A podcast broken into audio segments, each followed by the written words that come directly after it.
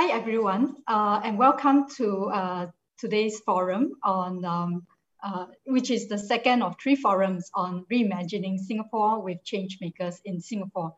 Now, this series of forum is part of a larger project of the Institute of Policy Studies on reimagining Singapore, where we look at how we can achieve happiness, prosperity, and progress for Singapore in 2030 and beyond.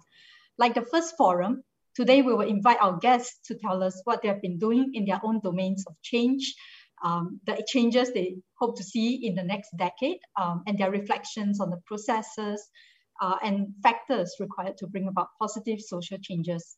This series will contribute to the final report on reimagining Singapore. I am uh, Natalie Pang, and I am faculty member at the faculty of at the department, sorry, of uh, communications and new media at NUS.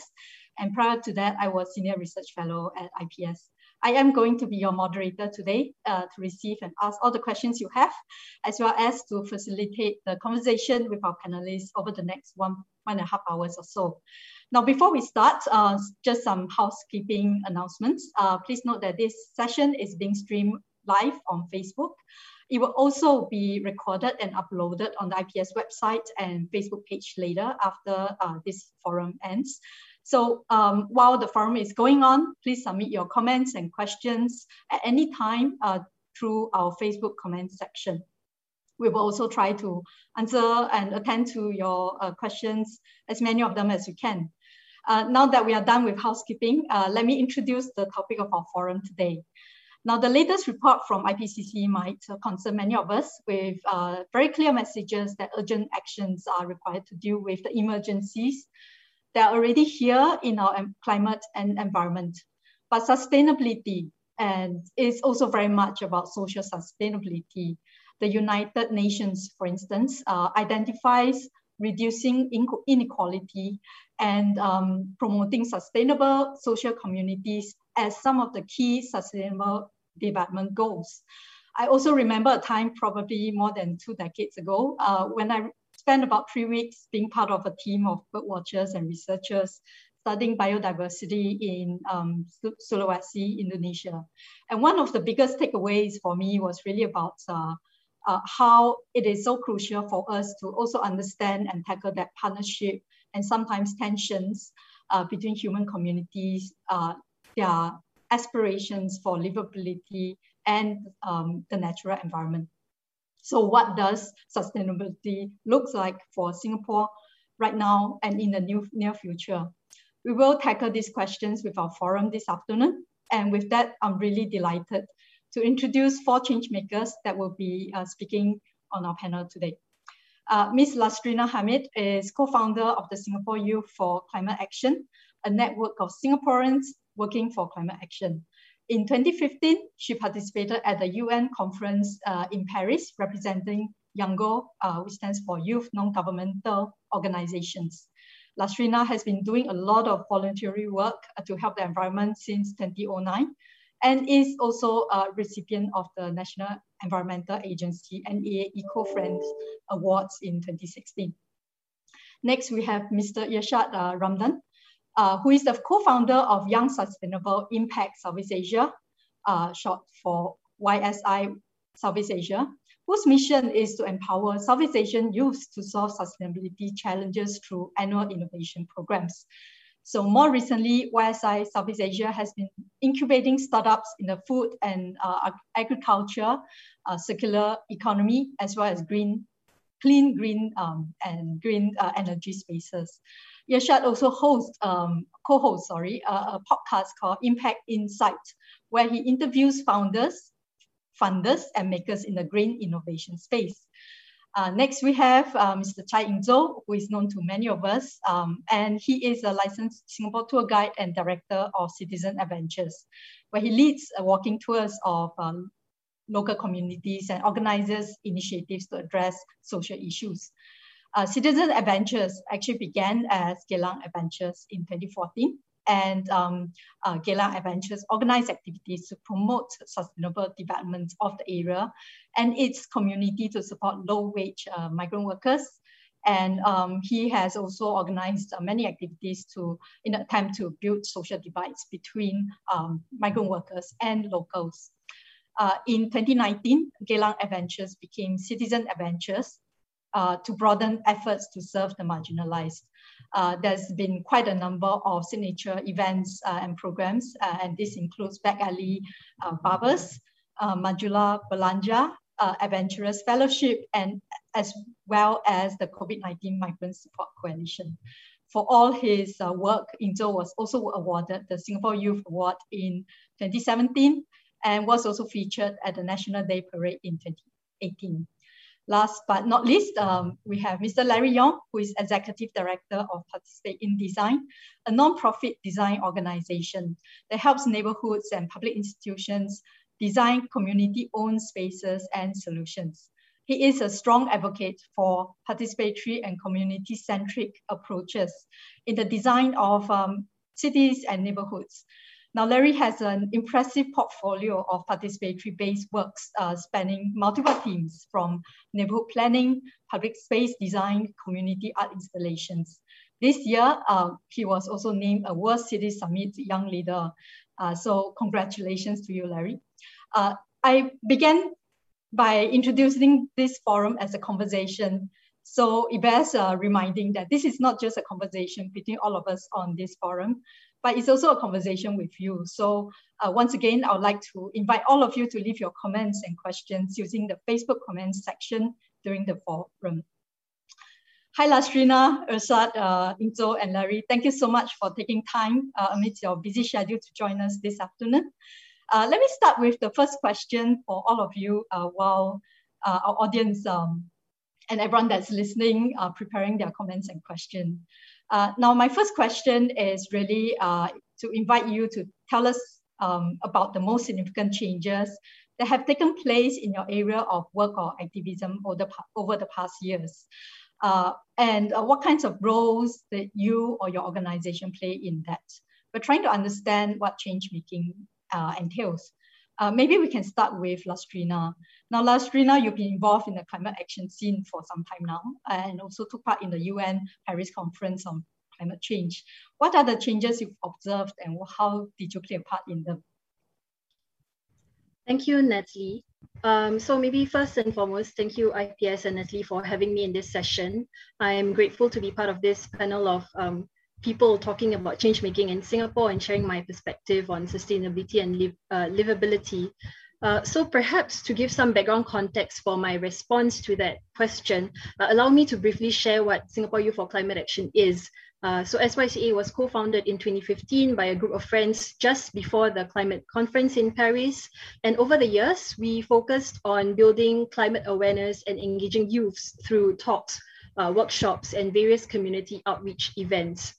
So to respond to your questions, Natalie, um, I'd like to bring us all onto a common page first, giving a macro view of things before I move into the micro uh, perspective. So it doesn't matter what your prior knowledge about climate change is. Um, what I want to highlight in today's session really is that, you know, there is no doubt we are experiencing a climate crisis um, like what Natalie mentioned in the opening statement earlier, and I'm not sure how many people have seen the news about the latest IPCC report, uh, which is the uh, Intergovernmental Panel on Climate Change released uh, last week's. Um, I'll share some links in the FB comment session uh, later, but for now, you know, I'll just like to take some headline statements to share with you what's happening, right, in terms of the global climate crisis. So it is mentioned that uh, it is unequivocal that human influence has warmed the atmosphere, ocean, and land, and that many changes due to the past and future greenhouse gas emissions are irreversible. So I just wanted to highlight that uh, you know, there is this major emphasis on what's happening globally and a reminder that the world needs to tackle this urgently and at scale.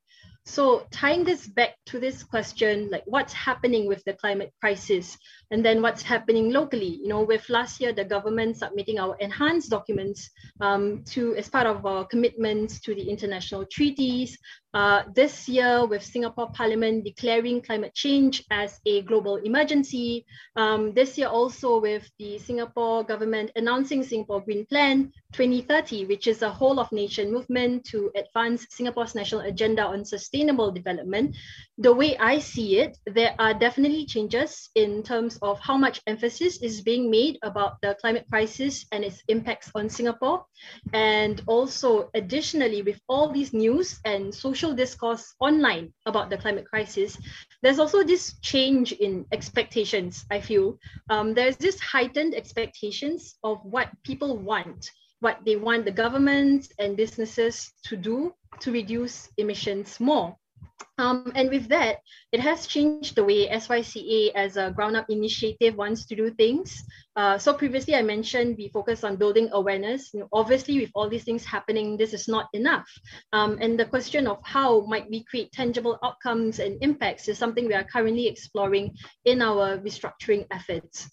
And to address, you know, the last part of your question, um, this idea of change making, where we take actions to transform society, to me, it's very fluid.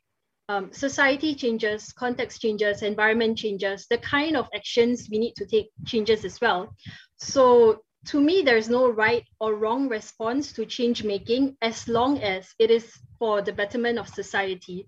And as much as I want to have a good outcome, which I think is a very uh, Singapore centric kind of uh, default mode to have, uh, I'd also want to have a good process going about this. And I see stakeholder engagement as a necessary mechanism to allow us to achieve this better Singapore vision.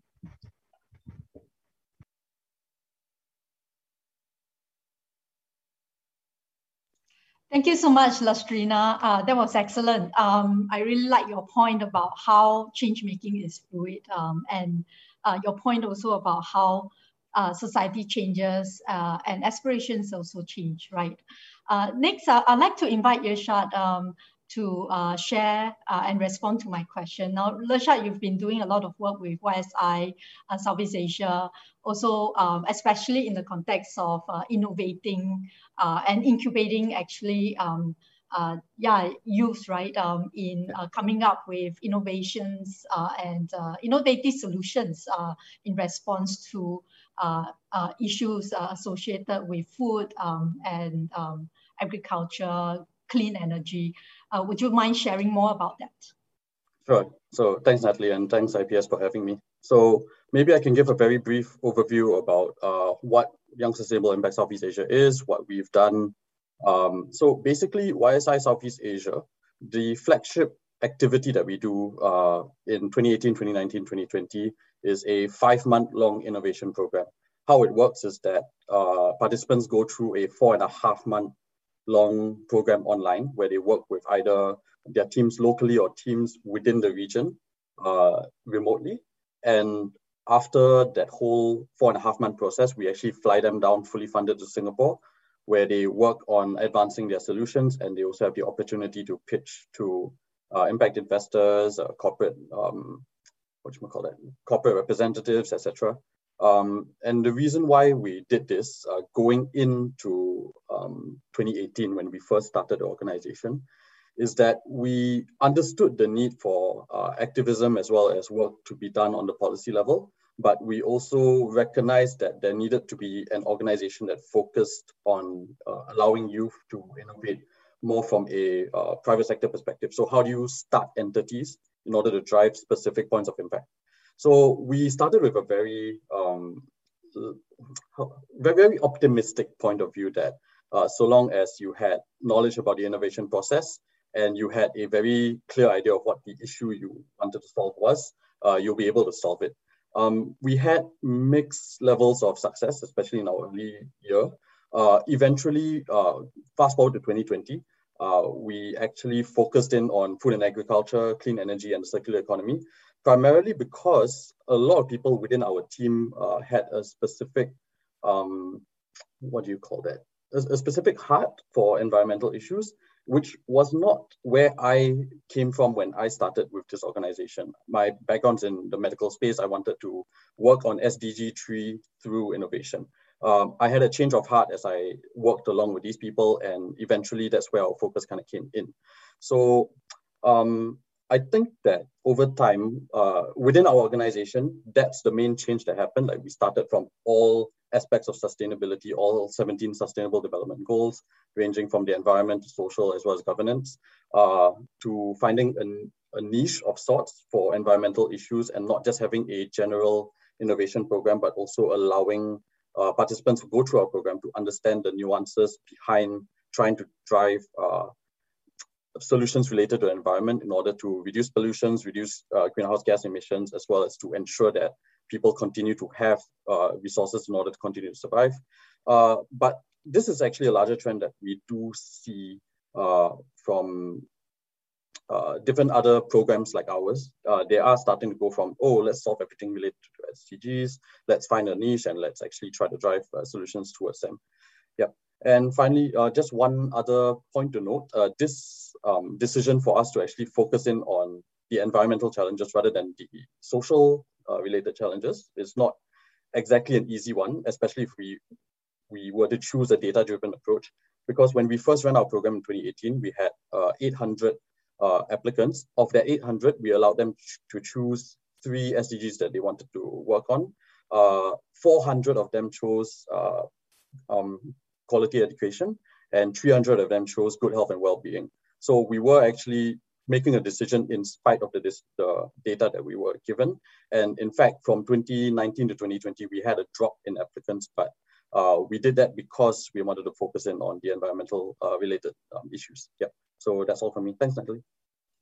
Thank you, Irshad. Um, actually, uh, before I invite uh, Inzo to speak, actually there is a question uh, that just came up and I thought it's uh, uh, quite apt that I ask it here. So this is a question from Mary Thomas um, who asked, uh, we talk, there's so much talk about climate change, right? Uh, there are actually, you know, this is not the first time now. We have multiple actually reports uh, that actually uh, send the same message, which is code red, right? Um, uh, but there's so much talk, um, and uh, but governments still actually are probably, um, I guess, talking about economic development and wealth, right? Uh, so Mary Thomas asked, no one seems bothered about climate action, but there is a lot of talk about climate, right? Uh, what do you think, right? Uh, is it really uh, um, the case, right? Uh, there is actually more talk than action. Uh, Lasrina, do you want to take a go at it or do you want me to respond first? Uh, yeah, I mean, just to have a better understanding, I, I uh, replied to Mary's comments asking maybe like what's her uh, idea of what climate action looks like. Um, so I'm not sure if Mary, uh, if you saw that, uh, but maybe while waiting for Mary's response, um, Irshad, you can share first. Yeah. Sure. So um, I would like to question the premise actually, whether there's uh, like, okay, not so much question the premise, but more uh, kind of dig into the premise of the question a little bit, whether or not um, there's a lot of talk but no action. So at least uh, like from a governmental perspective, like at uh, we, we are seeing initiatives from the clean energy perspective as well as waste management perspective, which admittedly are not perfect, but uh, there are things that are happening in that space.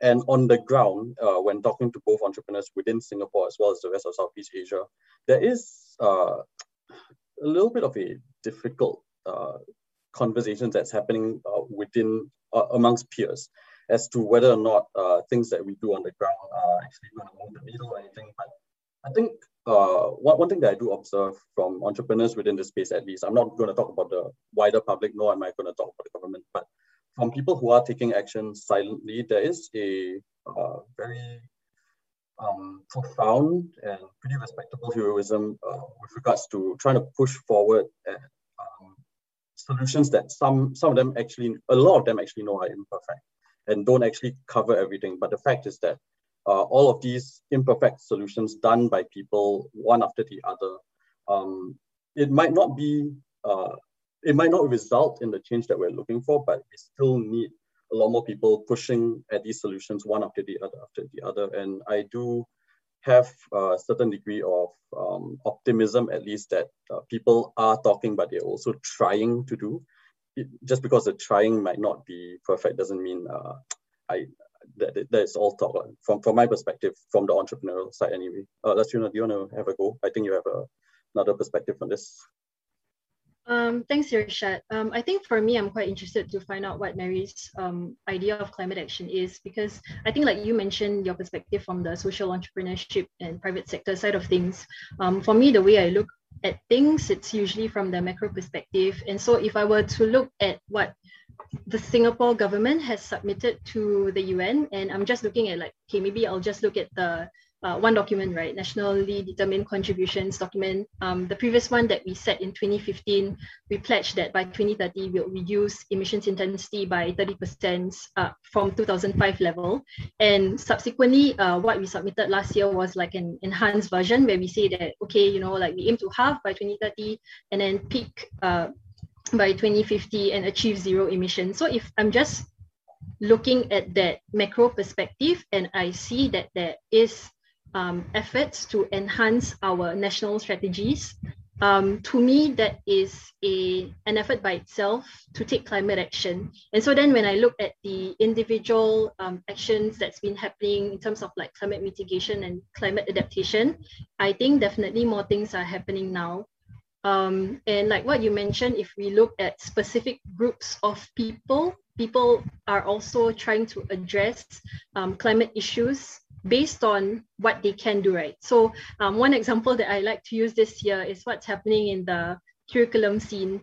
Um, so with Singapore Green Plan 2030, for example, the geography department under the MOE curriculum uh, unit, uh, sorry, geography unit under the curriculum department uh, actually tried to integrate the Singapore Green Plan into their uh, curriculum and then they posted it out uh, on an online resource which actually many other people can access as well. And i thought that was such a nice move to make just in time lesson plans so that more people are aware what's going on and so that teachers themselves are empowered to have certain knowledge to then uh, communicate and translate that knowledge to their students. Um, so I'm just like looking at that macro perspective. I'm looking at um, specific things that's happening on the ground, and um, maybe even online, the kind of um, discourse that we're having online now. There's so many Instagram accounts um, advocating for climate action.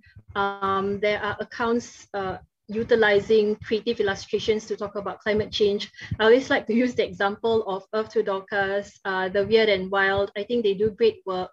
Um, and in fact, I think two days ago, The Weird and Wild had a, an online IG live with Dr. Winston Chow, who's one of the contributor for IPCC report.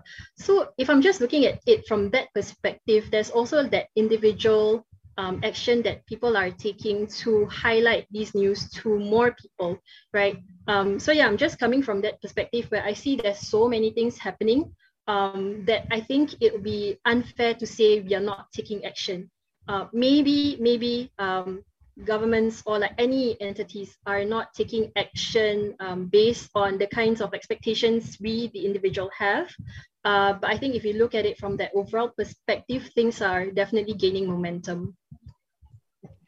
Uh, thank you, Lastrina and Irshad. I think you both highlighted really important points, right? Uh, Irshad, you pointed out like the role of actually innovation and um, actually, uh, yeah, Lastrina, uh, I think you, thank you so much for all these examples, right? Uh, I think what you also articulated is how there is an aspiration and there are actually multiple examples of uh, things happening, right? Um, uh, you know, you know, on different fronts.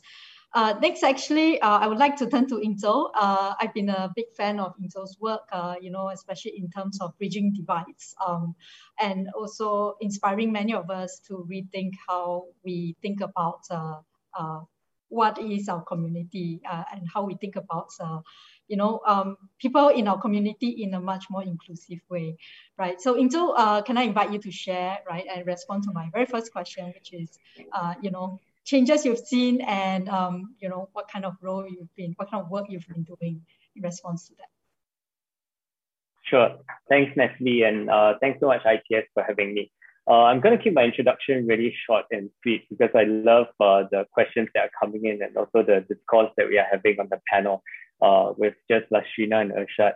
uh, lined up uh, for their climate section. So I'm going to offer another perspective to the context of sustainability and uh, a bit more context as to how I got into this space. So I used to uh, study tourism uh, and I was in uh, Murdoch University when I first got exposed to this word called sustainability. And it was used in the context of development.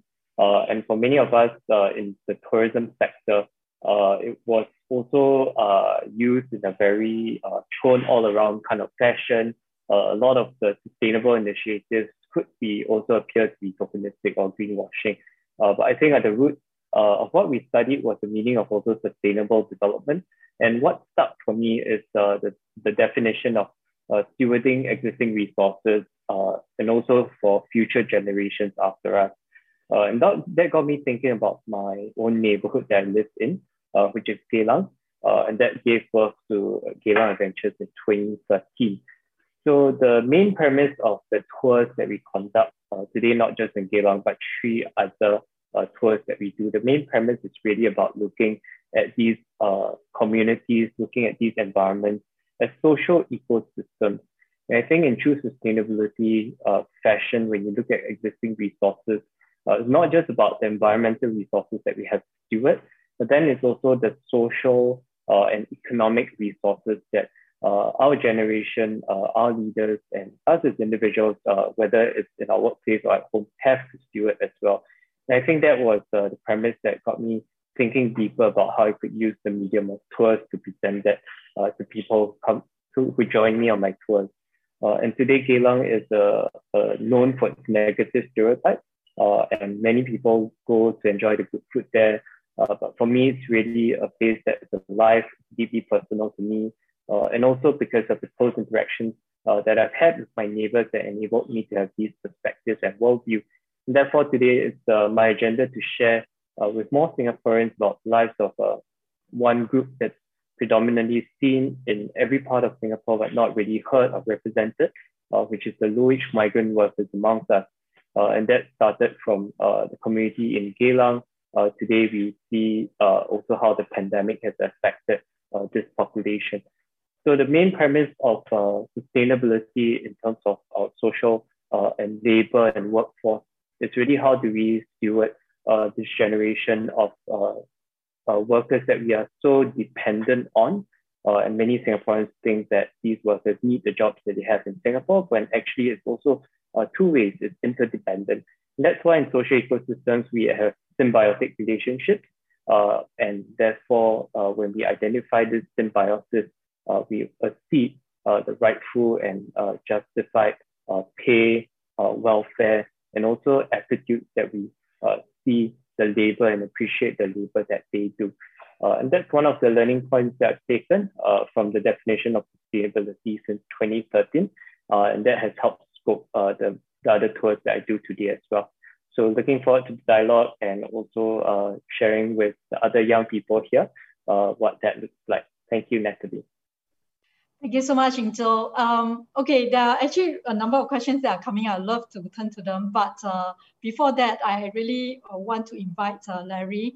Uh, now, Larry, when I think of the word sustainability, it means long-term change, right? that is that carries on. And one keyword, or, or, or, rather two keywords associated with that is really uh, persuasion, engagement, um, and uh, participation of everyone that's involved. Um, so you've been doing a lot of work at uh, PID, Participate in Design. Can I invite you to share more about the work of Participate in Design, uh, especially in terms of uh, the changes, right, uh, that you've been actually, um, um, yeah, been a part of, right, in the past few years? Thank you, Natalie. And of course, uh, thank you, IPS, for having me today. So um, I, I will cut it short because I really want to discuss more on the questions. So um, any, anyway, PID started in 2013. And actually back in 2013, you know, when people talk about community engagement or citizen engagement, back then it was really a very foreign term, right? Like engagement, Singapore, why do we need to engage? The government can do everything, right? And I think that is why PID started because we really want to challenge the notion that, you know, the government and agencies is not a know-it-all. You know, people can play a bigger role if they were given that platform. So I think since 2013, you know, um, in participate in design, we have been trying very hard to really rethink the way we do design or rethink the way we plan our cities? Can we take a more citizen-centric approach, you know, in neighborhood designs or even art creation or public space planning? And that was how PID started. And um, and I think I'm just very heartened that over the years, I think um, the agencies, you know, have seen the work that we have done and uh, I think they have also very convinced, by, I think not just us, but other grassroots organizations on how do we do citizen engagement and, and the impact it could have in the on the community. And I think that have also guided um, policy changes over the years for the government to say, you know what, I think it's time we should really stop seeing our citizens as just consumers, um, but can they be collaborators and can we work something along with them?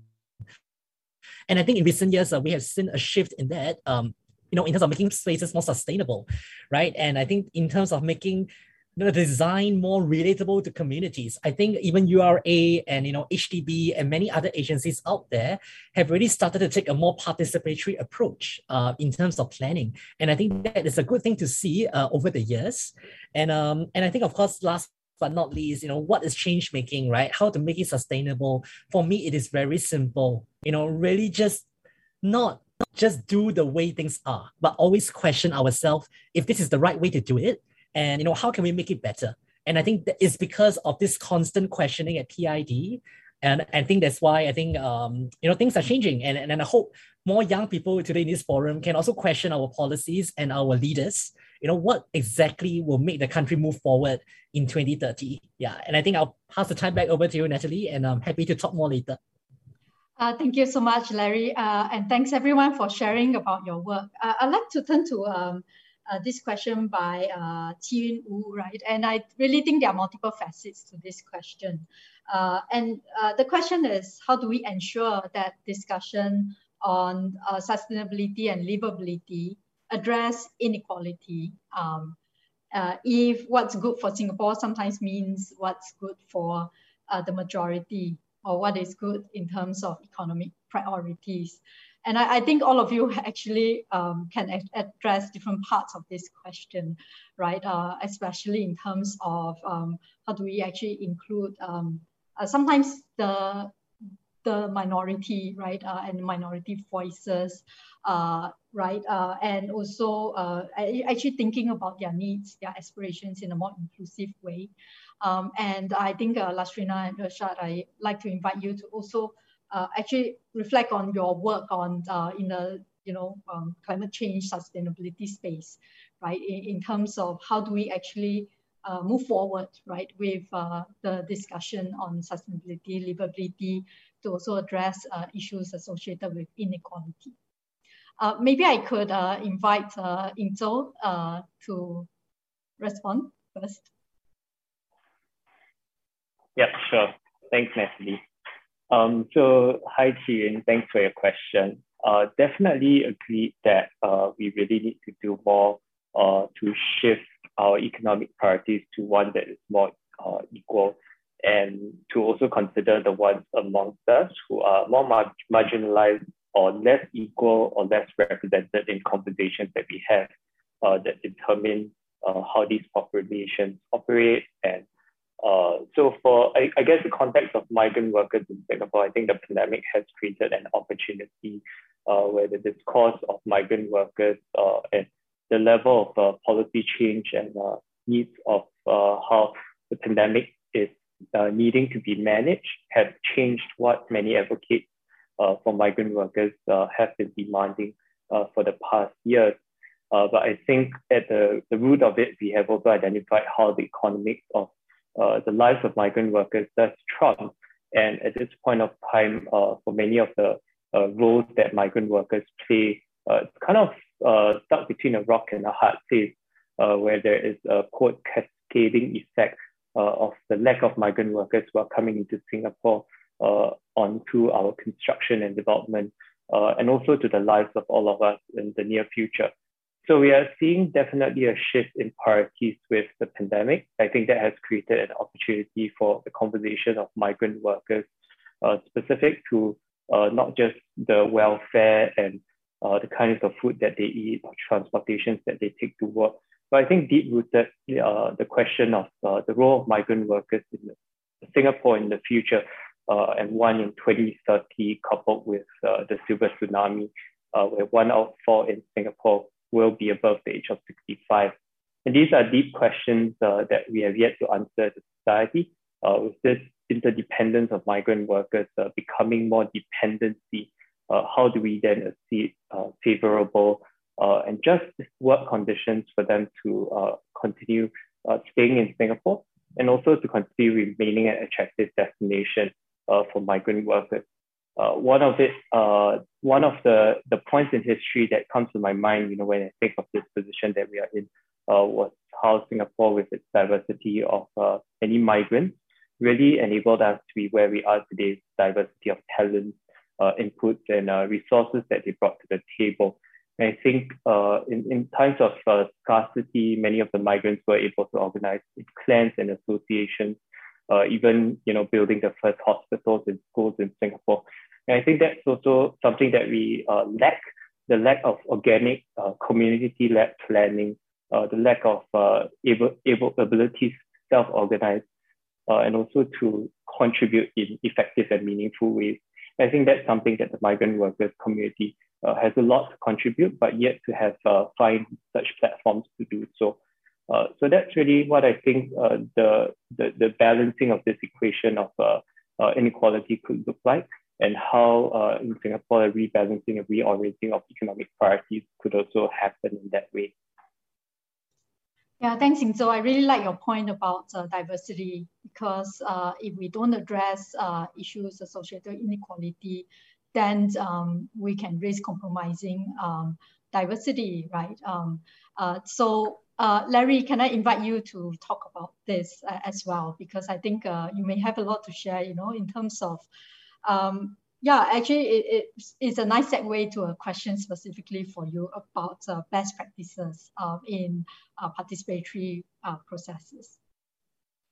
Yeah, so I, I would really say that, you know, participatory processes, you know, right now, if we look at how, you know, our mainstream government agencies are doing it, you know, most of our discussion is in English, for example, right? I understand there are constraints over there, but I think in the engagement that PID does, for example, in more mature estates, you know, our design workshops and community workshops are often conducted in different languages. You know, we have dialects, we have Mandarin speaking groups, so that even seniors who are, you know, typically not very good in language could contribute. And I think one thing we have also noted is that, you know, a lot of times uh, we always have, uh, I mean, Angel touched on the topic on foreign workers, but I think I would like to touch on the topic on the senior population, which are also another group of, um, I know, community that are often overlooked you know, because a lot of assumption is that, you know, oh, seniors do not know anything or, you know, their thoughts don't count. You know, I mean, sometimes there are people or even policymakers who may have that kind of, um, you know, uh, misconception. But if you actually go to the ground and you actually get the officers to talk to the seniors, you know, that's where the magic happens, you know. You know, by just having, you know, having a comfortable environment or the different languages that suit to the seniors' needs, actually they are not just consumers, you know, they are collaborators with very good ideas to actually make the plan work. But it's just that they need that platform. So again, I would just think that like, you know, in terms of you know, making participatory approaches or, you know, engagement more inclusive, you know, rather than just limiting to one language. I think that is one positive practice that I think I would say could consider for the future. And I think also, um, you know, really dare to touch on sensitive topics. You know, I think I agree with Inzo, you know, certain topics sometimes, you know, we are very afraid to discuss. But I think moving forward as a society, you know, why government are not discussing this topic is because they have the assumption that people, you know, do not want to talk about it. But I think if the voice and the interest is big enough, and people have proved to ourselves that you know we are mature enough as a society to talk about these topics, I think that is when participatory design or effective community engagement can happen. And I think we just need to have more faith in our citizens that you know um, we know what is good for our country and society, and we know how to respect one another. And I think that's how a democratic society should work. And I think uh, in 2030, I hope that Singapore will be mature enough for us to move forward with this form of community engagement. Yeah, thank you, Larry. Um, okay, actually, um, uh, we, we have some more questions. Uh, uh, let me just uh, cut to them. Um, uh, actually, for uh, both Lastrina and Irshad, right, there are actually two related questions. Let me just ask them together. so one question is from Irene. Um, uh, which is how do in your opinion, right, uh, working with uh, youths in your own work, how do you think uh, the youth of today wish to see the sustainable development uh, goals get implemented? Right. Um, feel free to respond to that question. Um, and uh, there is also, I guess, um, and another question about uh, actually education of uh, climate change. And this is a question from Ryan. Um, what is, in your opinion and in your own experience, what is being done to educate older adults about climate change, right? Um, the sense is that, yeah, older adults may not be as connected uh, to the issue uh, on hand. So uh, maybe Lastrina, you could start first. Thanks, Natalie. Um, I'm just looking through it, uh, looking through Irene's question, right? So how do you today demand SDGs implemented? Um, so I do have to say, when I'm interacting with youths one-on-one, uh, it's very rare that people specifically say, uh, hey, what are your thoughts on SDGs? Let's do something about it. Um, although yes, in the conversations, um, I know that you know people are talking about climate actions, partnerships, access to um, clean water, sanitation, health, and all those issues. So I think specifically, if I'm looking at um, specific issues within the 17 SDG goals, um, there are youths. Okay, maybe because Irene, you're using the word demand, right? So when I look at the word demand, also um, I'm thinking of specific climate groups. Um, and uh, if you're uh, online on a on a browser, uh, do check out SG Climate Rally. Um, so maybe I can share this in the uh, chat uh, later as well. Uh, but if you look through SG Climate Rally's website,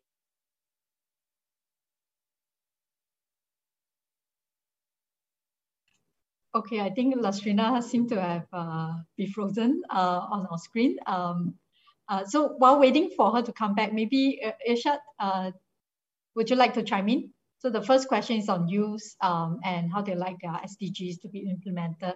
The second question is about uh, uh, the elderly, the older adults and uh, their sustainable practices. Sure. So um, maybe I'll start with the youth question and later on go to the adult question. And maybe if there's a bit of time, I would like to touch on the previous question as well, which is the uh, whole thing about um, inequality, uh, but only if I have time. So for youth, right, um, I think there's a, there's a difference between um, how to, to put in like very broad strokes, like the millennial generation versus the Gen Z uh, generation kind of deals with uh, climate related issues, at least from what I've experienced. So for people uh, within the millennial generation or maybe slightly younger, uh, generally the tendency is to have some level of hope and a little bit of anger and to, to the point where um, since they are in a position where they have the resources they have some level of knowledge they like we see a lot of them actually try to do something about it either through a company or raising awareness doing their own uh, different initiatives, at least within the space that I reside in. Uh, amongst the Gen Z, the uh, the picture is a little bit sadder, uh, if I were to just kind of be blunt. Um, it kind of moved um, through the stages of grief somewhat, where it's gone from anger to a certain level of either acceptance or hopelessness. And that's something that is quite alarming. And I, I kind of feel that the entire question of youth demanding SDGs be implemented is not really the, the way it is right now. Like it is come to the point where like they're just waiting to see what's going to happen. And that's kind of heartbreaking, uh, to, to be honest with you. And on the flip side, when looking at the uh, older adults, is the question really about education or is the question about whether or not they have uh, the will to do what needs to be done, especially those that are in business leadership positions as well as like other uh, positions, they didn't get there because they didn't know their stuff.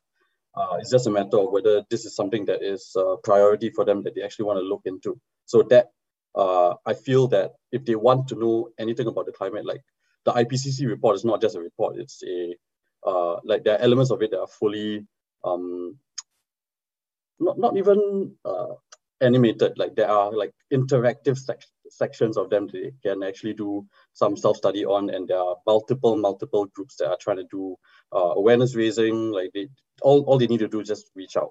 It's not a matter of whether the education is accessible it's just a matter of whether they are willing to um, actually engage with it. Uh, as for the point on uh, as the point that Tim raised up uh, it's a hard question but the, the way I do want to engage with it is from a climate perspective so uh, within at least uh, the, the, team that I work with, and I think in general uh, for people within the climate space, there are two main approaches that uh, people can take when it comes to addressing climate-related issues. Uh, broad broad categories are the uh, the mitigation strategies as well as adaptation strategies. Um, we are still currently in the like honeymoon phase where we believe that uh, there are certain mitigation strategies that can be done in order to um, make the effects of climate change not as bad. Uh, it is debatable as to whether or not that's actually true. I don't really want to go into that debate.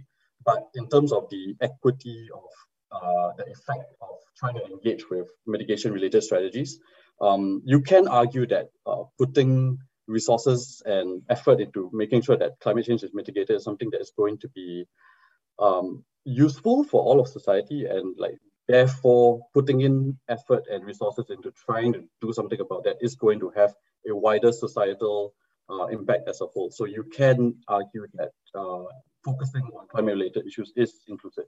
Uh, when it comes to adapt adaptive strategies, on the other hand, and the reason why uh, there is uh, depressingly somewhat of a need to have people actually do some work on the innovation side uh, and to actually come up with solutions to effectively adapt uh, at uh, climate related issues, especially when the temperatures go up, when there are more adverse weather events, um, you can see that it is important uh, within our line of work of like encouraging innovation, empowering people to do innovation work, not just on the product standpoint, but also on the distribution standpoint, as well as the pricing.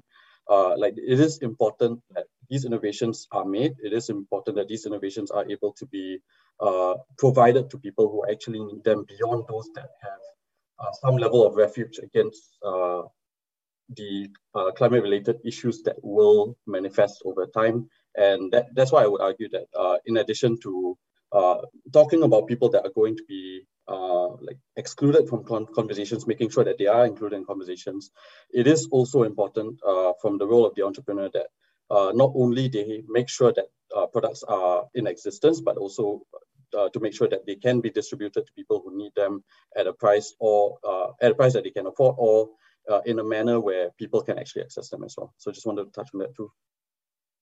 Uh, thank you so much, uh, Irshad. Um, yeah, Lastrina, you're back. so um, I think you uh, got dropped out uh, just now. Can I invite you to maybe finish your uh, thoughts?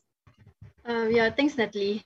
Um, so uh, earlier I was uh, trying to address Irene's question, and I think for me I saw like two different uh, parts to her question. So one is on SDG itself, and then the other uh, thing is in terms of the word uh, that uh, Irene highlighted, right, which is more of a demand. Um, so for me, in terms of SDG, in my personal interaction with young people, I think I rarely hear people saying like, "Oh, we are trying to address the SDG." Yeah, like yes, there's conversations around this, um, and I do see business competitions around this as well. But I think in terms of trying to demand such that um, the government does something about like the entire spectrum. Um, I don't think I've come across someone who really demands um, specifically on the SDGs. Uh, but then if you look into the specific goals, like maybe they say like, okay, like goal 13 on climate action or um, I think now uh, we are talking a lot on mental health. So maybe goal three on good health and well-being. So maybe there are specific conversations and specific um, demands slash requests on uh, different parties or different organizations to do something about those things.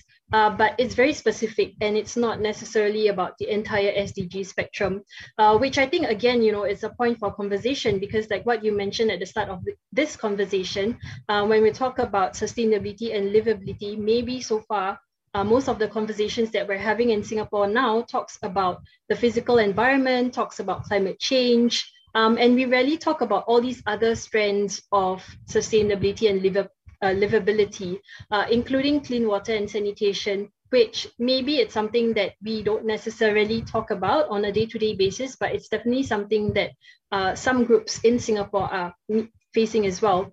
Uh, things like reducing inequality. I think uh, questions like Trian and someone else uh, mentioned in the comment section uh, earlier, like how do we actually bridge all these issues and reduce inequality, uh, which to me, then at the end of the day, it's, it's a very big topic to try to tackle and address. Um, I myself am not sure how what I can do about it. Um, and like there's always this question about does the individual fall on me as the indi- uh, uh, does the responsibility falls on me as the individual or you know should i address groups or organizations like what Inzo is doing with the migrant workers communities like that for them to nudge our policymakers to do more? Um, so there's always like all these questions um, that i'm trying to address in my head right? Uh, but then for me also then at the end of the day i have this like reality check. There's only so much we can do and um, also i'm not sure like how much of what people say in general uh, will get integrated into the policy discussions or the proposals that will come in later.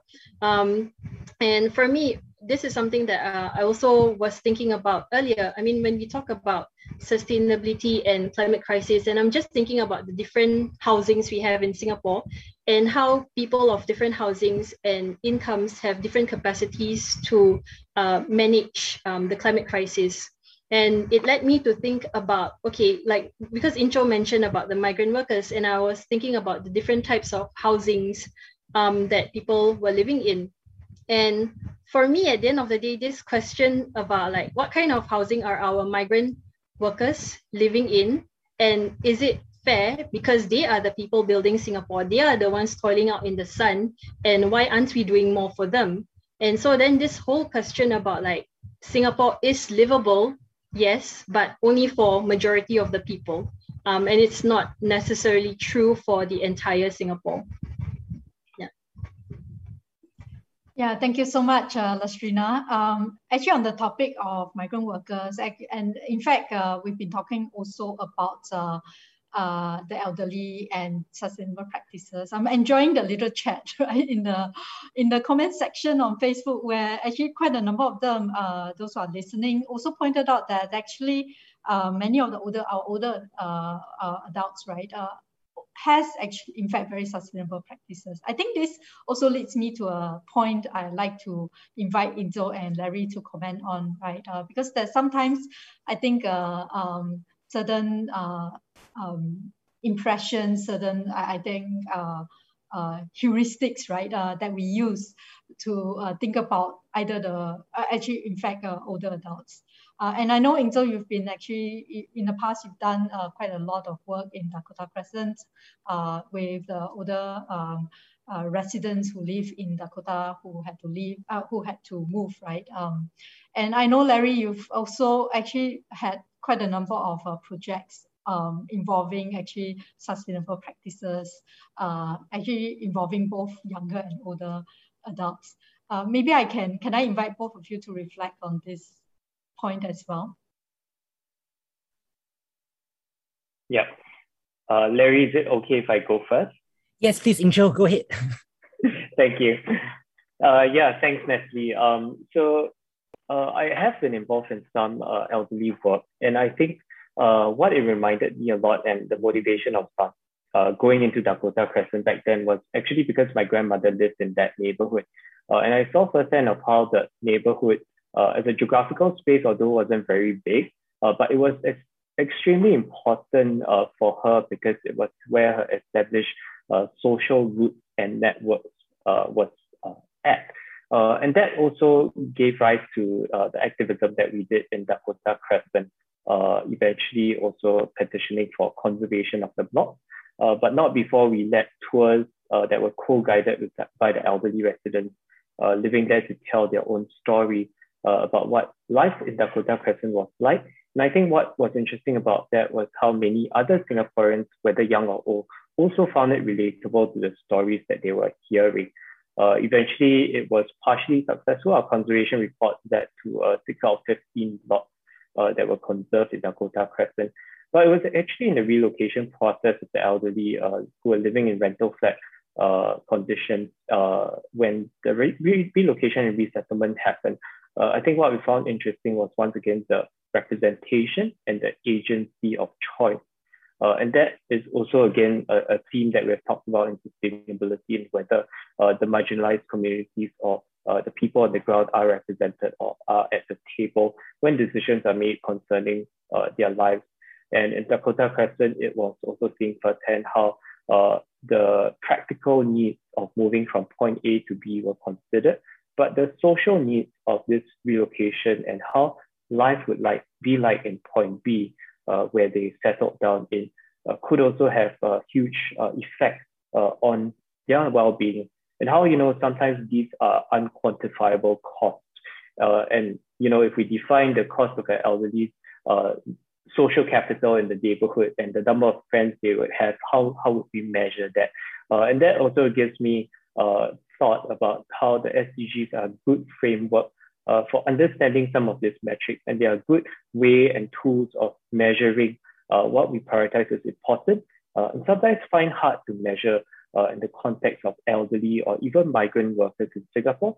And I think what the SDG really helps uh, scope uh, is the language and the terms that we use uh, to define these uh, causes or issues that we care about, and also the comparative analysis that it offers to other countries where we can also find uh, solutions or strategies that they have done similarly in managing these populations.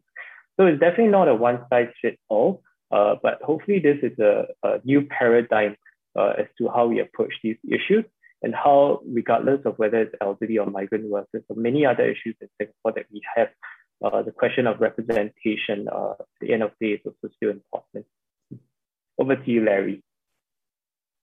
Thanks, Inzo. I think you did a very good summary and I think covers all the points I wanted to say. So I think I'll just add on and not repeat those points. Uh, but I do agree with you, Inzo, that social needs are really important. In fact, I always hope that, you know, be it designers or, you know, policymakers or change makers, you know, we could actually emphasize more on the process because, you know, even the participatory process of even talking to seniors or getting seniors to contribute ideas that itself actually have a lot of actually improve a lot on you know the elderly well-being and and then also making them feel that you know they have, still have what it takes to contribute back back to society. You know, just for example, you know, we actually co-designed a senior activity center with some seniors in a block of rental flats. And you know, to be honest, if you go down to the space, you know, the design looks quite normal, nothing too impressive, so to say. But the process itself means a lot to the seniors because they contributed the ideas to the design. You know, they feel more useful in the entire process. You know, they feel like they still have a purpose in life. And I think all this, you know, addressing their social needs and you know making them feel important is really the beauty of you know community engagement and not just looking at seniors like you know they are just consumers and they just need we need to do something for them but in fact they can do something for themselves if only we as change makers you know are there to provide that platform you know for them and i and i think this applies the same for you know the minority groups or even the youth groups right i think how the process could better empower them and be sustainable in the long run that the end product, you know, will be usable and relatable to them. Because at the end of the day, process is also very important, um, as important as the eventual outcome to make our city more livable and lovable. Yeah. So of course, back to you, Natalie. Thank you. Thank you so much. Uh, this is a good time now uh, for my next question, uh, which is actually really looking to the year 2020, eh, sorry, 2030 uh, and beyond, which is the time horizon of IPS Special Scenario Planning uh, Project, uh, Reimagining Singapore 2030, right? Um, would like to get your, solicit your thoughts, right? get your thoughts about what I think actually what do you think are the key trends uh, that will impact your uh, areas of work? And what is one uh, or two key changes uh, you hope to see in your own domain of work? This is really about your perspective about what needs to happen, what needs to be done by 2030. Uh, so maybe I can invite Lastrina to uh, respond first. Yeah, thanks, Natalie. Um, I think if I were to be direct. Um, being in the environment scene, I think key trends or items that will definitely affect our area of work would be things like what the IPCC says, or what Singapore submits to the UNFCCC um, or what MTI says and how the industry transformation map looks like. Um, so I'm not sure if uh, people are following what MTI is doing, um, but they're bu building up these roadmaps for 23 industries to address issues within those industries and deepen partnerships with like governments, firms, industries, chambers, and so on. Um, so I think for SYCA at least, or maybe for ground up in initiatives uh, in general, key trends like these or key items like this um, are important uh, trends and items to look at so that we know what where the national agenda and direction is heading towards. And then we can also see how ground up initiatives can support or complement that transformation. Um, and in this regard, I would just like to emphasize again that I think, you know, in general, stakeholder engagement with all parties, including efforts to increase public awareness, um, is a necessary mechanism to help us create this change, um, especially if we want to create change fast in the next de- decade. Um, that said, I do have to say, Natalie um, and IPS, uh, when I saw this tagline for the research project, right, how will we achieve happiness, prosperity, and progress for our nation uh, in 2030 and beyond? Uh, and this is just me speaking as an individual citizen and my personal impression of things. Um, my default mode says that I feel assured um, that no matter what the challenges are, including what we are experiencing now because of COVID 19, our government and our civil service and the majority of people will know what to do and they will put in place action plans to address the prosperity and progress part of things. Uh, I'm not sure about the happiness uh, part. And so, given this perspective, I think the key trends or items um, such as class or cultural divide or polarization in general um, is also something that ground up initiatives need to take into account um, when we're doing our work. So for example, um, something that I mentioned earlier is that, you know, when we talk about climate crisis, I'm thinking about how uh, people living in different housings and different incomes have different capacities to deal with the weather. Um, I'm thinking about studies that has uh, shown that there's relationships between hot weather and violent behaviors and how that may become pervasive in the future. Um, I'm thinking about the various types of housings that our migrant workers are living in, be it like your purpose-built dorms or your construction temporary quarters. Um, and for me, again, this idea of what can I as an environmentalist or what can I as an individual citizen do to better the lives of, of all these other people um, is something that I'm still trying to reconcile, right? And so that question becomes like, how do I reconcile this feeling of how Singapore is going to achieve happiness, how am I going to achieve happiness, and how do I not lose hope over the climate crisis? For me, it's very hard to reimagine Singapore 2030 um, if you know I don't look at this entire spectrum and see like really who are the people who are going to be affected by all these changes. Uh, thanks, Lastrina. Um, what about you? What do you think uh, needs to happen uh, in the next decade? Uh, I think Lastrina really covered a lot of the points uh, very succinctly and very um, directly.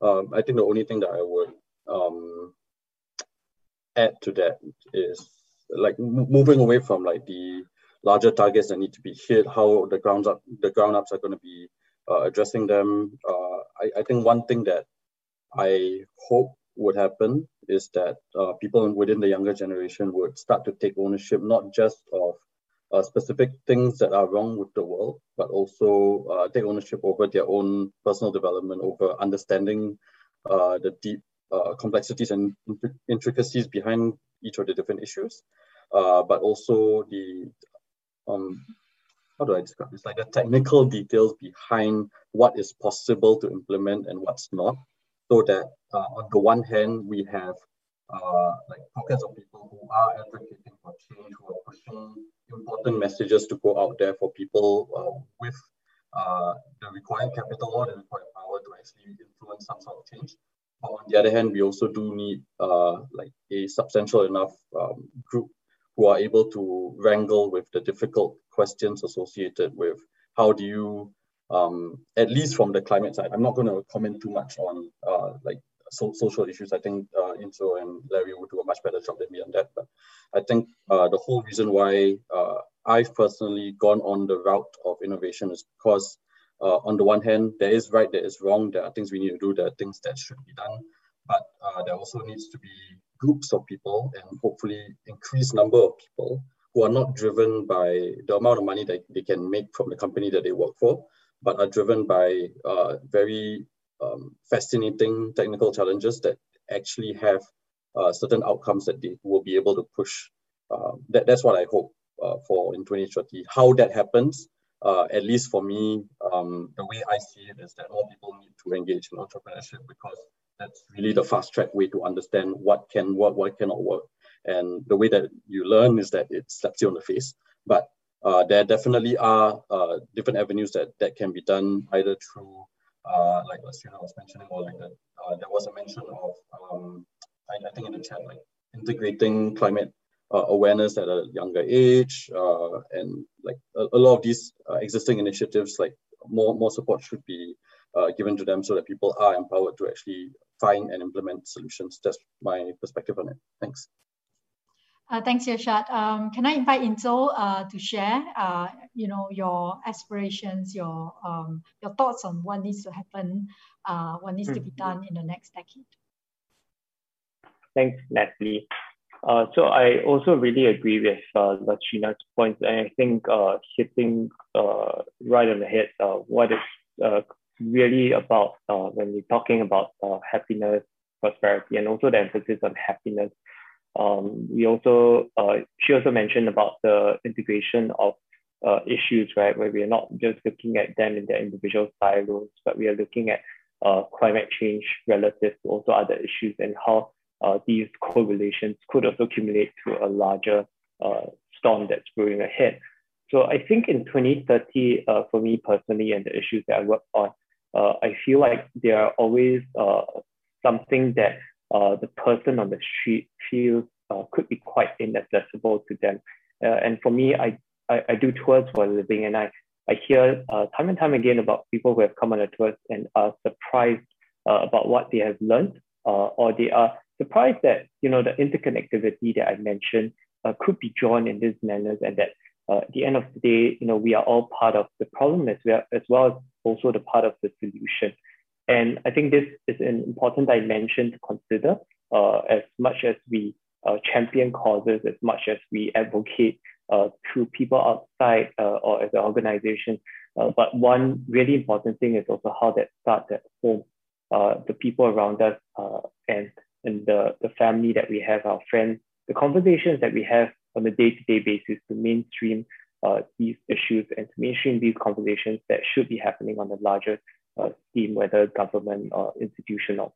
Uh, and I, I think what Lastrina also mentioned about the uh, the ITMs, right, the industry transformation map, uh, they do chart a very good uh, pathway of what the sectors will look like in 2030. Uh, of course, notwithstanding how the pandemic has affected uh, and shifted some of these ITM targets, uh, but I think the root uh, questions that we have uh, in some of the solutions and how we have uh, approached it, for example, uh, the approach of using technology to replace productivity and the justification of how, uh, you know, in 2030 that will reduce the amount of manpower that we require. Uh, we have seen uh, from the pandemic how the shortfall of migrant workers currently uh, and the cascading effect that it has on the projects and developments uh, will not just end at construction, but it will actually cascade to many other sectors that it is intertwined and connected with. So I think it's also a call for this conversation about uh, the, the redefining the targets in 2030 and also uh, kind of looking at uh, the concepts of, you know, whether as much as we can prioritize economic growth, is it time to look at perhaps a concept like degrowth, where we reprioritize our assets and resources to develop social and environmental capital rather than economic growth. Uh, and, and that's really important conversations where platforms like this uh, have, and I can see that happening in the comments discussion as well. Uh, and I'm really happy to be in this panel of sustainability, not just in the climate context, but really from the all of humankind and Singapore context.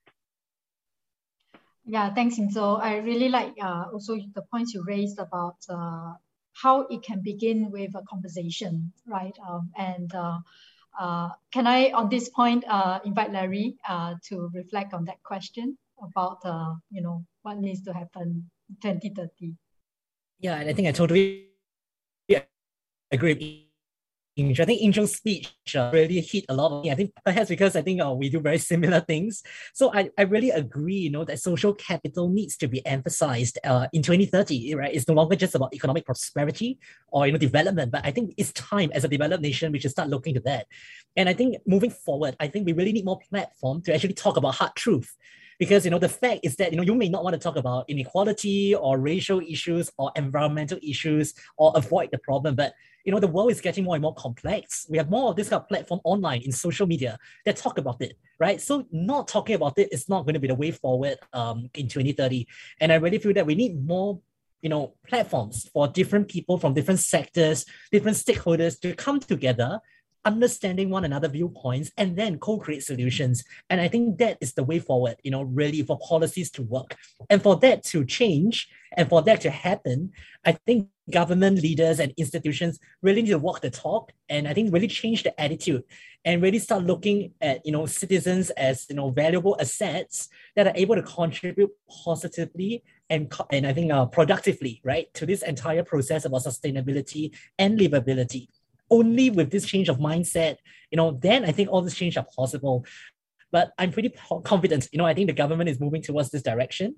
And I think we just need to make sure that, you know, we stay humble, you know, not looking at engagement and community engagement as just lip service or for show thing, you know, or tokenism engagement, but really start looking and, you know, looking at policies with a more human aspect to it rather than just uh, you know economic aspect and lens uh, to all these policies that's going to roll out in the future. But I'm pretty positive, you know, with change makers like uh, you know Lastrina, Irshad, and Inzo, and you know many others out there. You know, I think this is definitely going to work, and I'm really positive for 2030. Uh, thank you, Larry. Um, actually, it's quite amazing that all of you actually, I think, in your own sharing and reflections, are kind of speaking to uh, something that Lastrina so eloquently uh, put across that uh, while we are uh, somewhat uh, uh, confident about uh, our our sort of ability to tackle the prosperity and the progress, right? what is happiness all about and how do we get there is something that you know is a bit less clear. Uh, that, and that brings me to one of the questions that uh, come, came up right uh, in the comments from Christopher. Um, and uh, so Christopher asked, right, yeah, because, and he, he says that we can more readily measure prosperity and progress, but it's so much harder to measure happiness. Um, so the question is, what will contribute to Singaporeans' happiness? Um, yeah, in your opinion, right, what, what kind of uh, um, factors, what kind of uh, things, right, uh, will contribute to Singapore's happiness uh, based on uh, your own area of work. And um, I, I, think this also, I think, uh, brings me to one question I'd like to just ask at the same time. Um, yeah, in actually, you, you guys actually really shared so much about all the work you've been doing, right? But surely there will, there may be um, uh, actually people who may have resisted the changes you were trying to bring about, uh, the changes you actually wanted to make. How do you actually handle these uh, problems that came up, these challenges right, that, that came up? Uh, maybe I can invite Larry uh, to go first. Wow, okay, I'm going first this time. Okay, right, sure. Anyway, uh yeah, so I think uh maybe I'll address the last question first, right? About people resisting change. I think it is very common. I mean, it's it's inbuilt in our nature, right? Humans, if things are working well, why change, right? I think human beings are naturally resistant to change. But for me, as a, I mean, as a, in working in a nonprofit, you know, sometimes I always tell myself, you know, I may not be able to make everybody in the world or everybody in the country change their mentality, but as long as you have one person who is willing to try something and you know be crazy with you and change it i think you have succeeded you know even though it's a very small change. And i think this kind of things don't happen overnight right? So i would really want to kind of appeal to change makers out there or people who are trying to make a change you know do not give up you know really do not feel disheartened, be thick skin, right? If things don't change, it's fine. We walk the talk, we try again. And even if we can make one percent change, that is the that's really a win, right? And I think um that that for me is the attitude that's kept me going. You know, even though sometimes people may not agree with a process, but yeah, it's okay. We can try something else and try until we get to a common consensus, right? Um, and what was the other question again? Sorry, uh, Natalie, I didn't get the other question regarding from Christopher, uh, right? Yes, uh, in your opinion, what does what contributes to Singaporeans' uh, sense of happiness? Wow, I, I think that is uh, actually a very broad question. I think probably need an uh, entire you know two years research. I think to to answer that question because uh, just to share, I think we at PID uh, we have been actually working on a project to you know understand what makes people love Singapore and what do people love about Singapore. And I think in that study, um, you know, I think there's a lot of interesting things that uh, we found out as well, uh, which I think we'll be sharing shortly. So do take a do keep a lookout for that. Uh, it's under the Design Singapore Council study on lovability. I think you guys, uh, I can provide a link later for you guys to take a look. Uh, but what exactly, I think, but from the study, a snippet of what I found out at least is that I think to make people happy, I think people will need to feel loved, right? I mean, you need to feel loved by the government. You need to feel heard, you know, about your comments on what this city is about. You need to be able to make a change in a place that you love. And I think to me, that is the basics of uh, being happy and, um, you know, to be able to feel like you're part of a home, you're part of a planning process, right? And not just taken as an economic tool or a figure in the government statistics. So I think for me, um, that is what happiness is about for Singaporeans, at least from my limited knowledge of what I do in PID. Uh, but of course, I'm happy to hear what the rest think. So I think I'll pass the time over to Inzo and uh, see what he has to say about it. We seem to be moving in a certain order. Thanks, Larry. So I, I think on your point on happiness, uh, definitely looking forward to the results of uh, your study. Um, for me personally, I feel like uh, uh, what's really key to happiness is uh is, is really how we get there and uh the the kind of priorities that we have in our lives and uh the kind of and, and that's also informed a lot by the jobs that we are in uh and in terms of the labor and work that we do uh, are we appreciated uh, we, uh, do we find it meaningful and purposeful uh, and, and that's what I'm really thankful for in for, for my work. Uh, but I can't say, say the same for the rest of my peers. You know, perhaps who might be in less uh, meaningful or fruitful jobs. Uh, but I think all work is work, and we, we really have to appreciate uh, how uh, for happiness to happen, uh, sometimes it's also uh, uh, being one and, and being being joyful and being able to have that joy in your workplace. And I, I think that's perhaps what might be uh, compromised. Uh, not all of us might be able to find a job that we love or like. Uh, but the other question is, you know, why do we have to work or what, what do we do work for? Uh, do we do it to pay off our bills, settle our debts, and uh, aspire for a certain kind of house that we live in? Um, and at the end of that is also re-questioning uh, how society has conditioned us to kind of take the step uh, in, in our lives towards uh, the next phase. Uh, for example, I just got married and there's a lot of to, to think about uh, in terms of the next uh, step. And I like that the government has a life app to help you uh, kind of plan ahead now. Uh, they can input so many key performance indicators of your life and sorts out kind of what the future could look like and what you can afford or what you can't afford. So that's really interesting for me. Um, but does it help me feel more happy or assured? You know, I think that still remains the question. Uh, the meaning of my labor and you know how many of my peers uh, are also truly not that happy in their work. So I think that's a big part of uh, what we spend our time on, uh, and that's something to be relooked into. Yeah. Thanks, Inzo. Uh, I think uh, what both you and Larry uh, highlighted is really, I think, the importance of uh, process, right? Uh, the importance of uh, actually seeing things as a journey um, and uh, actually, yeah, not just drive ourselves towards achieving KPIs, right, uh, and outcomes uh, that may be very quantitative, but um, um, that journey is also actually equally, if not more important. And and and um, uh, and also, I think rethinking how we define happiness for ourselves um, and for our communities, right? Um, uh, yeah, Irshad and Lastrina, would you like to add on to anything to this discussion? The, the uh, happiness question is difficult. Lastrina, you want to go first? This is hard. Yeah, just briefly touching. So there were two questions, right? So one was by Abdul Jasid, oh sorry, Abdul Basit Jastra on uh, how do we manage people who resist change and resist new ideas. Um, and the other one by Christopher, like how do you actually measure happiness?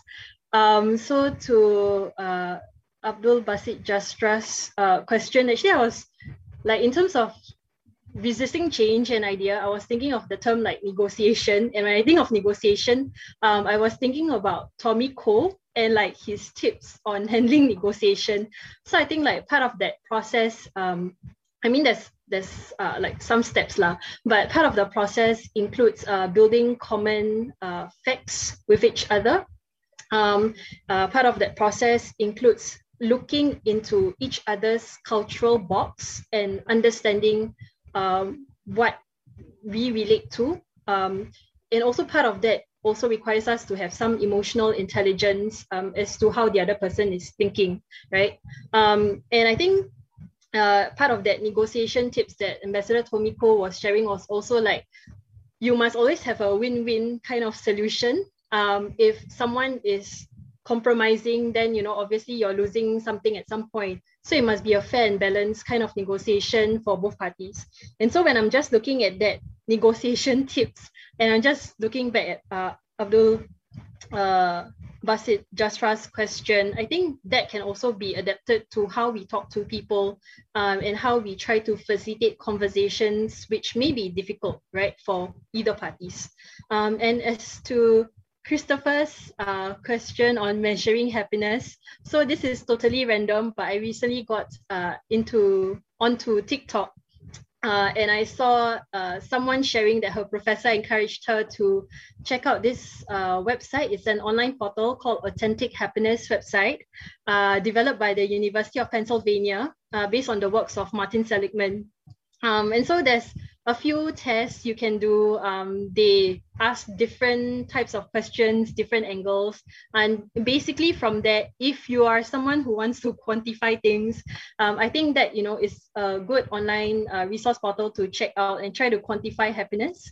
Uh, but also just taking a step back, I think um, in general, happiness is not something that we can easily quantify. And I think like Natalie also mentioned this uh, behind the scenes, it's more of a uh, journey, right? Um, and so it's not necessarily something where you can see uh, a tangible outcome uh, as compared to you know just appreciating and enjoying the journey.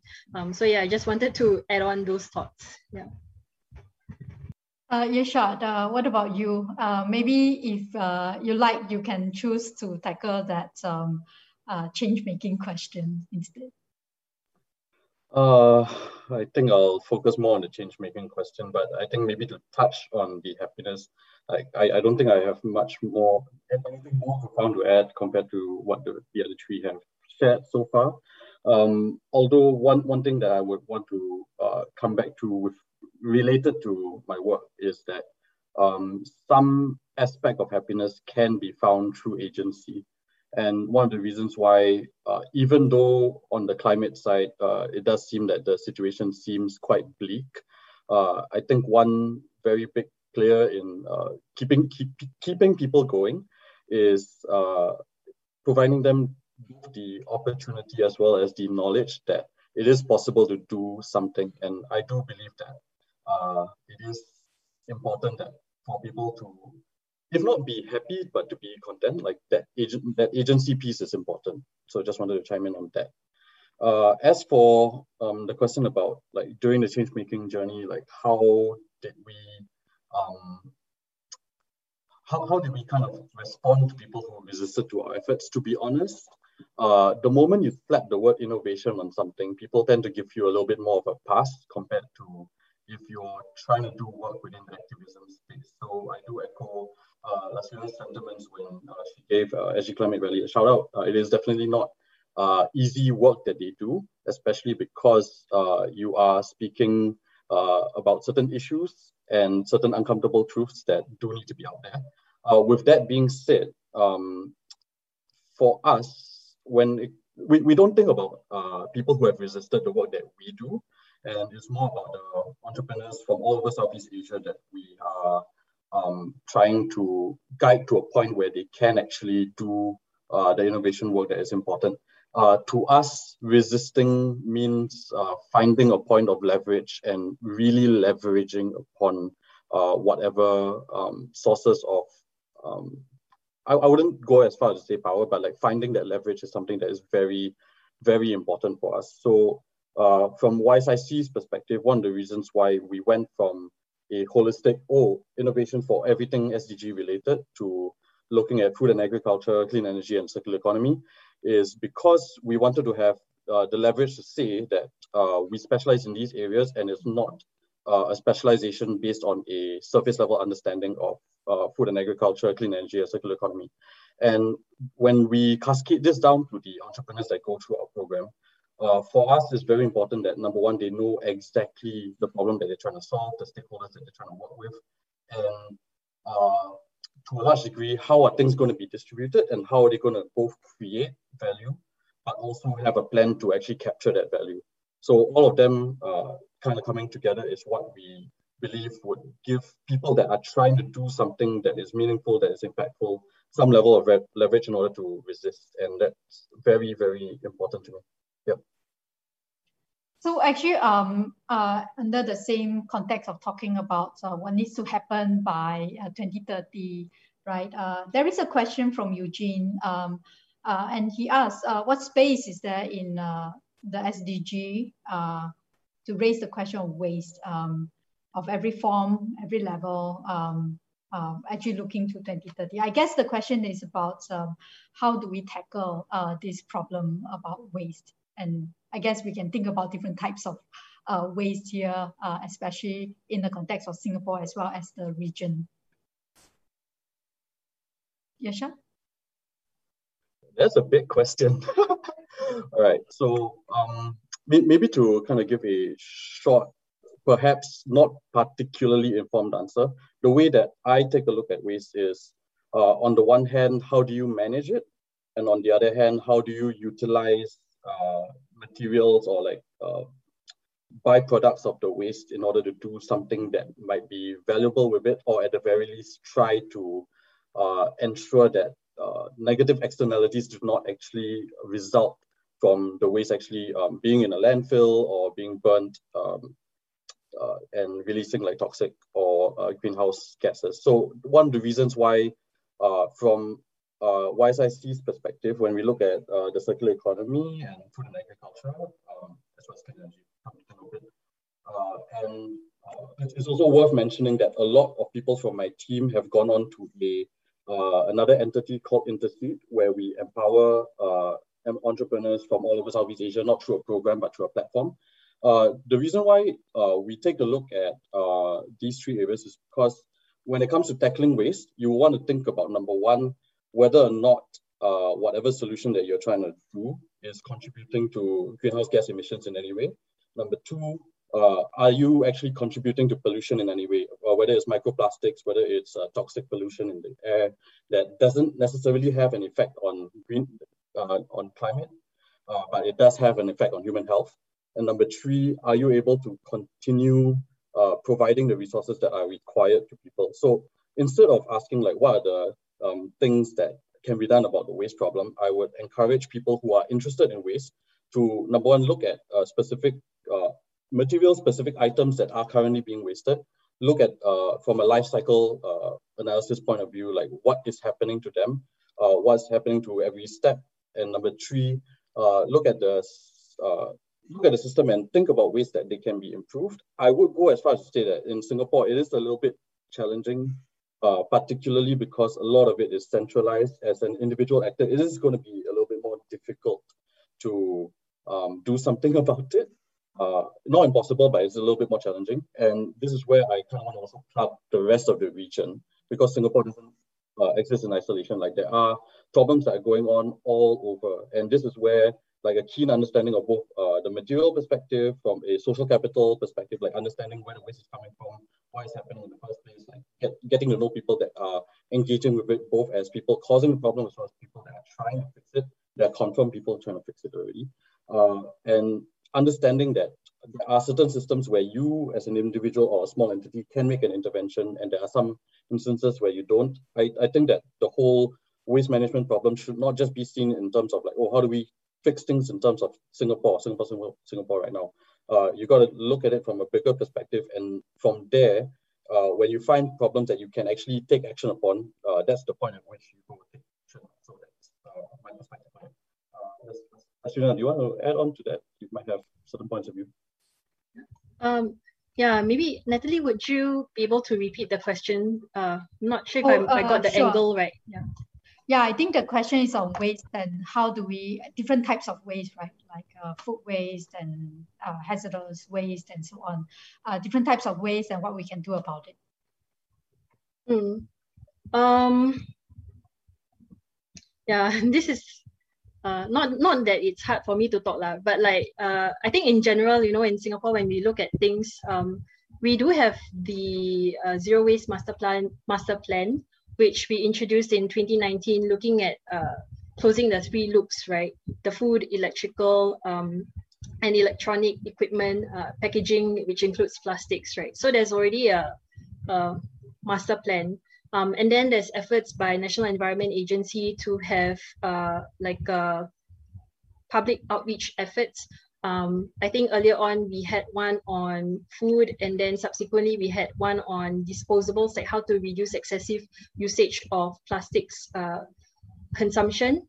Um, I think uh, then this year we also had NEA launching um, a nationwide e-waste management system, I think last month in July. Um, so at the national level, I feel like there's already a lot of things being done, and it's a matter of giving it some time for it to translate uh, to the community so that people uh, know what to do, uh, where they can recycle, um, and just in general be part of this circular uh, economy movement. Uh, that said, um, I think what I'm more interested in is less of the waste side of things, uh, more on the consumption side of things, because I think in general with a capitalist um, slash consumerist society that we are, um, our consumption is increasing and consequently, you know, the waste will increase as well. Um, and yes, people are trying to tackle the whole loop and try to minimize waste at source. But I also feel like at the end of the day, if we don't talk about consumption and how we are as a society, then you know all these other uh, conversations about waste and whatnot it will just be a secondary conversation. We're not really tackling the root of the problem which is our consumption as a society. Um, and i myself i'm uh, a part of this right? I find shopee so convenient. I'm on it quite regularly. Um, and in my household uh, we regularly buy the 1.5 liter uh, sweetened drink bottles um, and you know, these are the little things that I do um, and I consciously do, knowing that I will produce waste at the end of the day, but I still do it. Um, and so it, need, it needs a bit of discipline as well on my end to monitor my own consumption and my own waste production, right? Um, and so when I look at that from that perspective, and I try to imagine, like, okay, if this is how other people are thinking and this is how they're behaving, then the amount of waste in the long run we'll still be producing waste. Um, and so from that individual perspective, I think there's a lot of things that people can do. Um, and it starts with what's happening at home. And I'm guilty of this. I, I still haven't corrected my own behavior.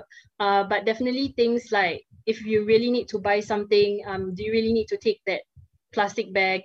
Uh, things like online shopping, uh, which is very convenient nowadays. Um, delivery, like online food delivery. Um, these are maybe daily habits or daily actions that we may not be uh, so aware of that we don't question um, that does have its effects in the long run. Um, and it's something that I feel people can do to try to minimize their uh, waste production. Yeah, uh, thank you, Lastrina. Actually, this is uh, your point about consumerism in fact, I, as you were speaking, it reminds me of the, the earlier conversation we had about happiness, uh, because definitely for many of us, consumerism is a way of living our lives. Um, and uh, the, the, there's a larger question to be asked about how we can rethink that. Um, I'm aware of the time, about one and a half hours has lapsed. We have about 15 minutes or slightly less than 15 minutes to go. Uh, so my final question for all of you um, is uh, to ask you to zoom out, right? Uh, and uh, think about uh, what kinds of, um, you know, uh, factors or, or things that needs to happen um, to bring about actually impactful, positive social change right? Not just in your own domain of uh, work and activism, but also in the context of Singapore. Now, I think this, uh, you know, convergence uh, quite nicely to one of the questions posed earlier on uh, what kinds of culture of dialogue and discourse uh, that needs to happen, right, uh, to address the issue of not just environmental sustainability, but also social sustainability. Uh, I will go in the order that we started with. Uh, so maybe I can invite Lastrina uh, to unmute, yeah, and share. Yeah. Uh, thanks, Natalie. Um, so this question as to what processes uh, we need to have to create that change. And I'm just recalling some of the points that um, I see Satya, Basit, Christopher has mentioned. Uh, Larry also talked about platforms to talk about hard truths. Um, and so maybe as a closure for my end, um, I just wanted to share two works that I, I came across this year. And I was just thinking about it like IPS is a academic platform, right? So maybe need to share something academic. Uh, so uh, one uh, piece of work that I really liked uh, was this piece by Belisha Teo. She's a PhD student um, at NYU, um, and she wrote this piece which was published on Academia SG. Um, and it was titled Science Based Does Not Mean Value Neutral, making the case for broader public participation in climate governance. Um, I, I, can share the link in the uh, comment section later, but I just, and it's a long piece, right? It's on Academia SG.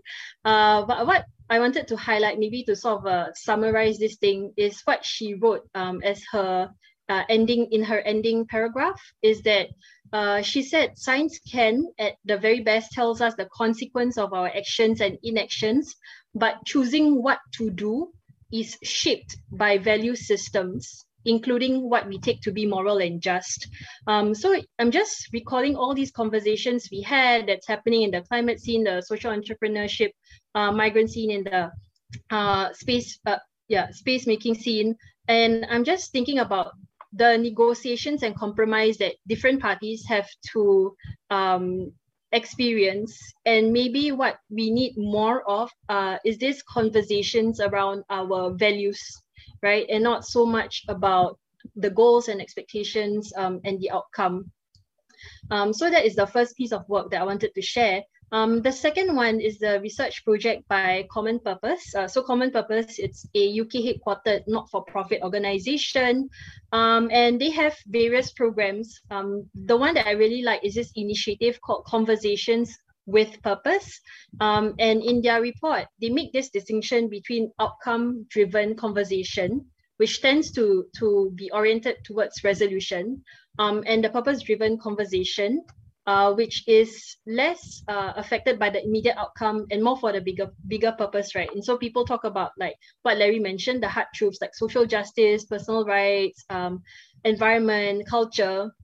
And I think maybe what we need to see more of happening in the next 10 years really is to have these uh, purpose-driven conversations um, and to just have that platform for us to enable stronger social discourse um, and transform society in a way that addresses the puzzle that IPS has put up, which is how will we achieve happiness, prosperity, and progress for our nation in 2030 and beyond. Um, and maybe with these kinds of values and purpose-driven conversation, we'll address that strand on happiness a bit better. Yeah. Thank you, Lastrina. Irshad? Sure. Um, okay, I'll make it brief because uh, to, to, to be very frank, like I'm not entirely sure what uh, specific factors are required in order to bring impactful social change. What I will say is that um, I think for change makers within the space, like understanding that their issue doesn't exist in isolation, something that is really, really important. Um, so for example, if they are trying to address uh, certain environmental issues, uh, I, I do feel that amongst the change makers that I have uh, interacted with, like the, there isn't really a case where people uh, think that oh my issue is the most important and like everything else doesn't matter. Thankfully, like it is the case that people do understand that there are other issues that matter. Uh, however, um, if there is one thing that I would uh, hope for change makers to actually uh, look at is uh, to understand the effects of their actions uh, when it comes to uh, if they're trying to do social good, like are there other spillover effects that they should be taking note of? Or if people are trying to drive environmental change, is there something that they can do in order to um, ensure that the uh, so, social cohesion or like uh, so, social aspects are not being trampled on. And I think I'll give one example. Uh, within our 2018 batch, uh, we did have um, two solutions that kind of stick in my head. One of them is a uh, solution related to um, integrating technology into irrigation processes uh, in farms in Indonesia. And then the other was about um, trying to take um, in like crafts that indigenous people use in order to uh, increase their economic viability as a village because like they, they have a certain good that they're making and uh, these are um, things that can be in their mind at least like marked up to uh, allow the social enterprise itself to make a profit but also uh, give some sort of a uh, some resources and payback to the uh, indigenous communities. And I think uh, one, one of the things that I really admired both of these teams uh, doing is that they actually went on and did the thing. And as a result, they got a first-hand understanding of uh, the potential effects that their innovations had on the world. And I think uh, as much as we shouldn't be using uh, like farmers as well as like indigenous people as uh, like a classroom of sorts. Uh, on the flip side, I do believe that it is important for people to actually engage with uh, solutions rather than purely look at it from a very theoretical perspective. It is okay to make mistakes. It is, and and I hope that as a society, like we uh, continue to try to strike the balance between making mistakes but also not causing some sort of catastrophic effect. But um, I do err on the side of uh, encouraging more young people to actually go out there uh, beyond uh, trying to strive for a career in the private sector, a career in policy, uh, or writing uh, write, writing things about how things can change. I do hope more people will actually go out and actually try to drive the change themselves. Thank you so much. I think uh, you highlighted that value of partnership and working together, but also working with communities not just to get things from them, but also actually uh, to ensure uh, some outcomes, right, uh, and uh, solutions that will impact them positively. So thank you so much, Irshad. Uh, Inzo? Yeah, thanks.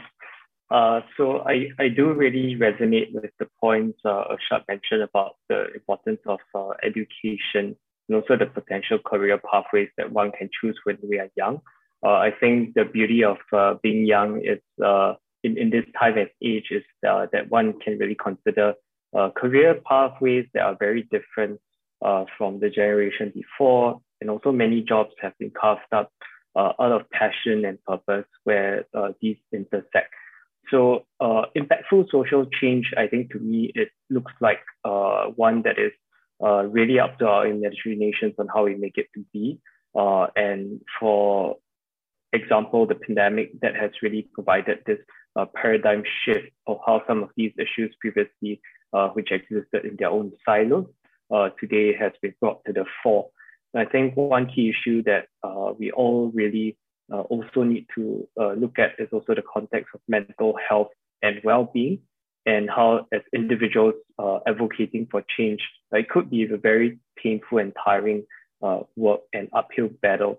But I think what's really encouraging is uh, to see an ecosystem of people uh, rising to the fore, whether in the silos of the issues that we work within, but also encouraging of collaborations and partnerships of sectors that may be outside of uh, what we previously uh, seen as uh, part of the issue or not. And that, that really also comes to mind uh, the importance of good leaders and how policies also uh, be churned out from uh, what people demand these leaders to also uh, create and prioritize on. And I think that's uh, where conversations like this, uh, making it to the mainstream, can really help uh, sieve out these issues.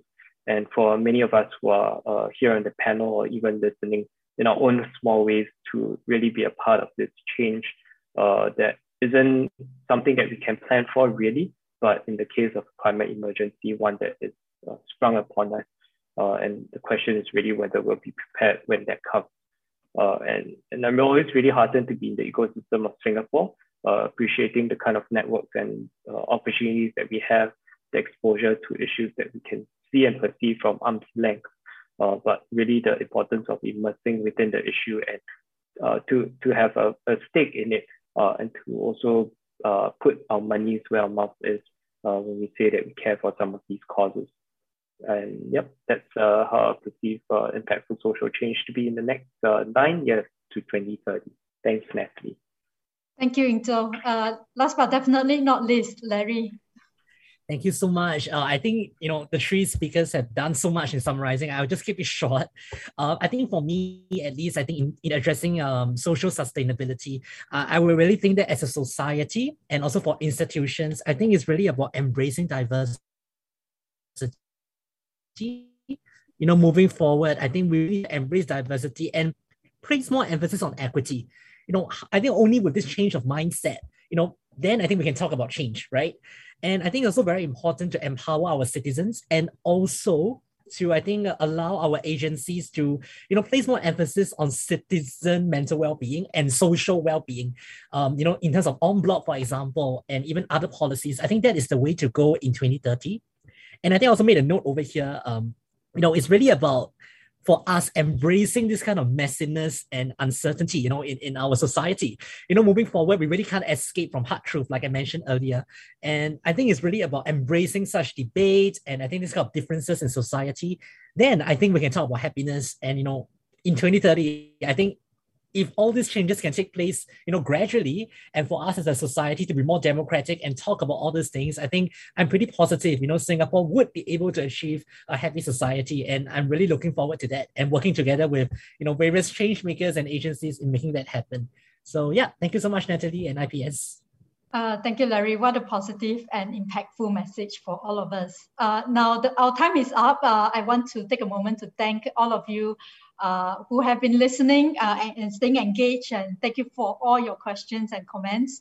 I'm sorry that we're not able to uh, attend to every single one of them, uh, but we will try to attend to some of the questions after the event um, on our own, right? there will be a, a round of lightning Q&A that we will put out as a recording uh, um, on IPS uh, website and uh, Facebook page. now, um, would like to hear your views on the event. Uh, so there is a link that I believe has already been posted in the comment section. Um, would like to get your views about, uh, get your feedback about uh, this forum. Uh, so please, uh, we would very much appreciate it if you can click on it and submit your feedback on the forum. Uh, please also save the date for our next and final forum of this series on reimagining Singapore Forum. And this will be happening on the 31st August, Tuesday at the same time, uh, 4 o'clock, and it will end about 5.45 as well. And this forum uh, will address a different topic on corporate policies and culture, also a very timely topic. So I invite all of you to join us on that day. So with that, uh, thank you all very much. And thank you, um, Lastrina, Irshad, Inzo, and Larry for spending this afternoon with us.